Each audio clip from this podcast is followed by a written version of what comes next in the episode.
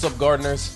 Welcome back to another episode of Just Grow It the podcast. I'm your host, Big City Gardener, and today we are talking about gardening zones and why it's important to know your gardening zone, but why it's also important to know that knowing your gardening zone isn't everything that you need to know when it comes to gardening. So let's get to it. What exactly is your gardening zone and how do you find that information? Well, your gardening zone is a geographic area, it's an area on a map that is defined by the extreme cold temperatures it receives. I don't know if that makes any sense. Let me say it like this Your gardening zone tells you, based on your zip code, how cold it gets in your area. Now, it's not all inclusive and it's not the only thing you need to know, but it's a great starting point for people when they first get into gardening. Now, the first USDA gardening zone map was set up in 1927 by a man named Dr. Alfred Rehder. And people use that map. It told you the same information. It would tell you how cold it gets in New York versus how cold it gets down here in Texas.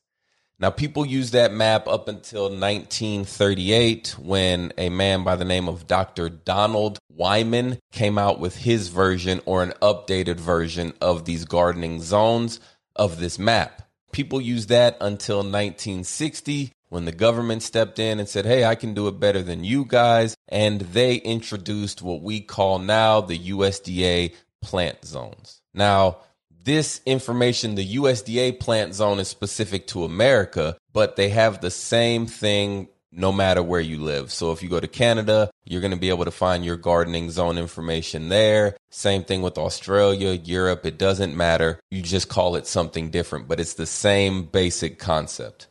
Now, like I said, these zones tell you information about the growing area, such as the average lowest temperature in your area. Now, while that is cool and very good to know, it's kind of deceiving, right? Because you can have areas on different sides of the map and they can be in the same gardening zone.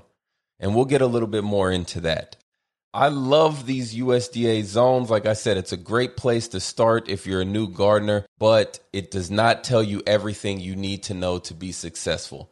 So just because you know you live in zone 8B, that doesn't mean much more than, hey, I know it's not supposed to get colder than this here, right? These maps or these zones, they do not give us information on things like precipitation, which is extremely important. They do not give us things like humidity. And most importantly to me, where I live, they do not give us information on like the heat index or the summer temperatures. They just give us the conditions on how cold it can possibly be. So you could see how it could be a problem, right? Because without these other factors, then I end up, you know, kind of with not all the information that I need, I can say. Look at this example. Somewhere like Austin. I think Austin is in zone 8B, and then Seattle is also in zone 8B.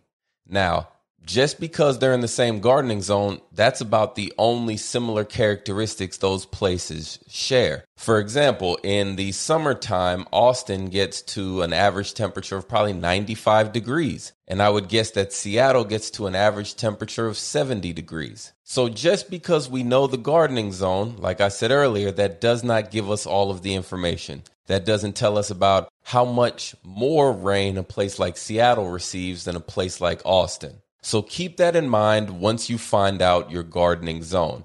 While it's a great starting point, what you're going to need to do is to reach out to other local gardeners or growers in your area to kind of get some more information. Use it as a great starting point to know that, hey, I'll receive this many chill hours because my temperature should drop like this, but don't let it be everything you base your decisions off of. One thing I've noticed is that some plants say they are good for a specific region, but they don't end up growing well in that region. So just because something says it's good for zone 8B, that does not mean it will grow well in Seattle or it will grow well here in Austin. Like it may grow well in one of those places, but not both of those places. So don't be discouraged if you purchase a plant and it tells you it's for your gardening zone and it just does not thrive. Another problem I, I have with these USDA gardening zones or with this information is while it does tell me the coldest temperature, it doesn't tell me how long that cold temperature lasts. So they'll tell me that a place, uh, we'll keep using Austin. They'll tell me Austin is a similar gardening zone to a place like Virginia.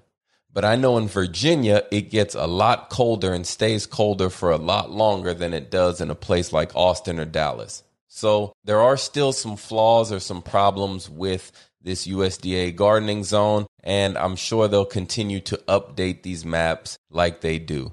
I know that a long time ago when I first looked, I was just zone nine, but now I'm zone 9B. And I'm sure in 10 more years, they'll probably have a 9C or a who knows.